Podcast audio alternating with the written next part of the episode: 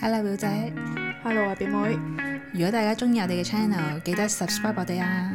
仲要記得 follow 埋我哋 IG 九 F dot is not easy。之前咪講過 AI 嘅，係啊，就有好多嘅報道講緊邊啲職位係最容易被取代呢？咁樣係你估計係邊啲？寫 program 嗰啲，因為見證咗有 YouTuber 佢有用過 AI 呢樣嘢啦，就叫佢喺短時間裡面就寫一個好簡單嘅 program。即係嗰個 YouTuber 表示係佢平時需要用二十分鐘去做呢樣嘢嘅，AI 咧就可以喺三分鐘裡面就已經完成咗啦。好似話低至中級嘅寫 program 嗰啲人呢，就容易被取代，但係如果高級嗰啲呢，就難啲，可能嗰、個即係難度性技係啦技巧仲未去到嗰個階段。 Tesla 個老細係邊個？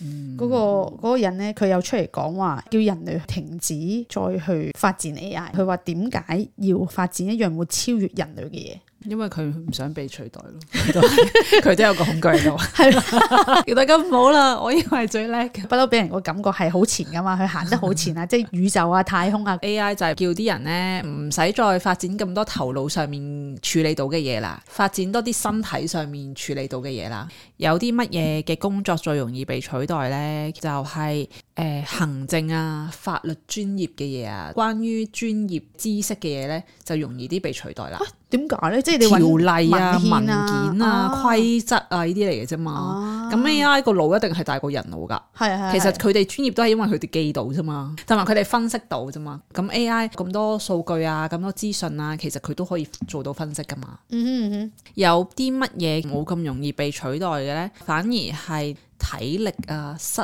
外工作嘅嘢。哼，或者飲食嗰啲啊，即係你嗱，勞如果動。飲食嘅話咧，咁如果你話 waiter 嗰啲都容易被取代啦，因為佢而家有啲機器人哦，係㗎喎，嘛機械人嗰係啲啊送餐嗰係啲啊，建築業啦、維修業啦就會難啲咯。咁所以我就突然間咧就覺得 A.I. 嘅出現就係叫啲人專注翻去做體力勞動嘅工作 啦，即係好似以前咁啫嘛。因為以前都係一個體力勞動嘅社會嚟噶嘛。啊係啊係啊。跟住慢慢大家就覺得哦，坐 office 好舒服，做 office 又高級啲咁樣，係因高級為啲用個腦咁啊樣。係因為而家大家都係淨係坐喺度啦，對住個電腦啦，用個腦去到做嘢啦，然後就冇再去做任何嘅活動啦，咁就好多嘢都會壓抑到，然後令到個身體出現問題咯。係，我眼見啊，大多數嘅文職佢哋做嘅嘢其實 AI，我諗九十 percent 而家都可以做到，因為佢都係搜尋資料啊。係啊，入下誒、呃、資料啊！我有個朋友之前係做剪下報紙啊，做下 research，佢嗰啲工係冇任何需要用腦嘅嘢嘅。誒、佢又好中意佢覺得係一份工作咯，翻工收工，即係佢一個月又攞幾萬蚊咁樣，因為幾萬蚊、誒三、萬幾三政萬嘅哇 term 嚟嘅，即係嗰啲政府工嗰啲咧哇，即係呢啲係你短期，即係我預咗自己一年淨係做呢個㗎，咁 OK 嘅。誒呃兩三萬。但係如果我要知道我未來冇乜機會轉去其他，我淨係做呢度咧，我覺得哇，真係坐監咁啊！簡 直即係就算你有三萬蚊人工，都係啊覺得似坐監。所以政府嗰啲工咧，成日都係咁啲八十年代嘅工咁樣。吓係㗎，到而即係家冇其實都係㗎。佢同佢老細講，誒、我覺得花嘢嗰度咧可以誒、即係嗰個花佬可以 organize 啲點樣去做會簡單啲。跟住老細就同佢講，你唔好搞咁多嘢，係啦、即係哦嗰上啲面咯都。唔想搞，係啦因為一搞就亂，情願冇冇係啦，維持現狀就得㗎啦，我唔需要你做任何改僵變化就嘅。係咁。啊佢係想移民，但係驚揾唔到嘢做，個比例好多，所以到最後冇移民嘅一批咯。佢想移民嘅原因係咩啊？呢個先係重點嚟嘅，其實。誒、因為如果你個原因只係周圍啲人都走，咁好似個氣氛又冇乜前景啊咁樣，因為呢樣嘢而走咧，係我啊即係諗你去到嗰邊都會賴嘢嘅，有可能講過下，但係佢嗰啲我覺得唔係一個原因咯。即係佢佢自己都唔知原因。係啦係啦，兩公婆啦，男嗰邊屋企人就移民咗去嗰邊啦，就諗住新生活咁樣啦。咁佢哋純粹就覺得啊，不如我哋都離開下咁樣啦。哦唔個係女咁，仔你可以試下旅居咯。你唔使一下就話要喺嗰個永久住噶 嘛，係嘛？係係係。俾多啲機會自己咯。A.I. 咧，佢咪資訊性啊，所有嘅嘢佢都做到啦嘛。咁所以咧，將來教育嘅重點咧，唔係再要培養一啲好專業嘅人士出嚟啊，反而咧係要個核心係要培養一啲有創造力啦、識得溝通啦、有批判性思維啦，同埋識得合作嘅人。即係啲重點應該係擺喺呢度咧，先至難以被 AI 取代咯。再係好似以前咁樣培養一啲精英分子咁樣啦，嗯就好容易被 AI 取代噶啦呢啲。啊咁其實溝通都可以講係一個核心嚟，即係雖然我都喺度學習緊溝通，人類應該係呢樣嘢一定係可以超越過 AI 嘅。喺而家呢個世代，香港啊，好似都仍然係集中於傳統嘅精英制喎。唔係淨係香港啦，但你話我創意，可能都係玩下啲興趣班啊，睇下有冇創意咁樣啫喎。如果小朋友有創意，家長會 stop 佢喎。好嬲 喎，搞到啲嘢亂晒 啊，畫花晒啲嘢啊咁。誒、我覺得而家啲老師咧，有啲可能睇到佢啲小朋友，佢係比較創意，佢會建議啲家長咧，佢要讀翻一啲即係可能直資啊，或者一啲國際學校啊，先可能佢咁普通嘅家長會覺得吓咁煩嘅， 我想九年免費教育喎、大佬。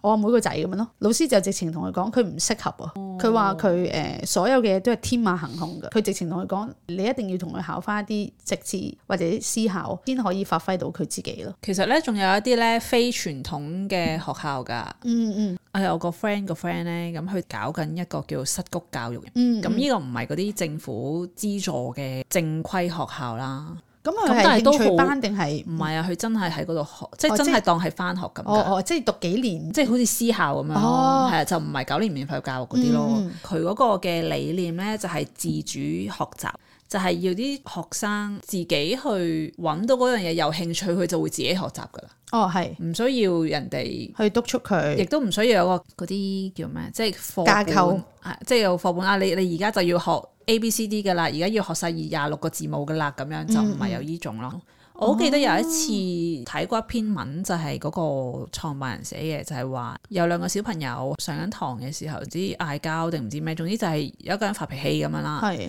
佢其實就由嗯佢跑出去出面個草地嗰度，之後隔咗一陣咧，佢就會好開心咁翻返嚟嘅。佢喺大自然嗰度，佢會釋放到自己呢啲情緒咯。哦，就唔使再氹你點啊？誒邊個唔啱邊個啱啊？即係唔使再講呢啲嘢咯。 OK。係佢就會自己去識得面對同埋處理咯。誒咁我突然間個腦醒起咗，係咪好似我哋睇嗰套 VTV 嗰套劇咁？野人老師阿啊野人老師係咪類似？唔知咧，類似啩，可能哦係。係完全冇即係冇冇書本要睇啊！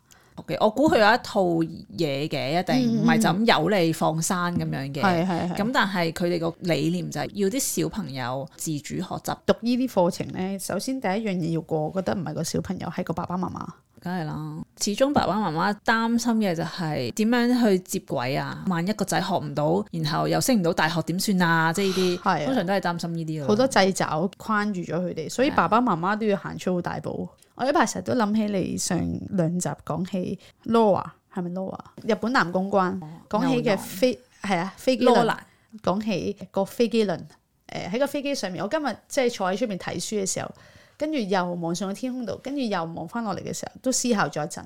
咁你有冇諗住報羅蘭嗰個 online 講？我係有嘅，有想聽下佢講咩嘅，但我未未落實去即係搜你連尋資料啊你。連搜尋都冇搜尋，即係其實冇乜興趣啦。誒唔係，我電話有搜尋，但我我哋有搜已經尋過，過咗嗰個我處理嘅時間啦，即係我冇再撳入去，但我係想報誒、你去講咩啊？個 online course 其實自信。我見到佢有好多個唔同嘅 topic，增加自信啊，你點樣講嘢啊，技巧啊，即係增加自信，你你都好有自信啦， 係咪先？咩都話識晒咁樣。係啊，我一排睇新劇，我都覺得自己識 晒。睇睇幾套我已經覺得自己咦又識聽又識講。韓文啊，你講緊，呢排睇緊啲泰劇 啊，我泰劇都識。係啊，哦，學下學下又覺得哦真係好似識聽咁樣喎。你真係超完勁全唔會被 AI 取代 啊！好啦，誒、多謝大家收聽，拜拜，拜拜。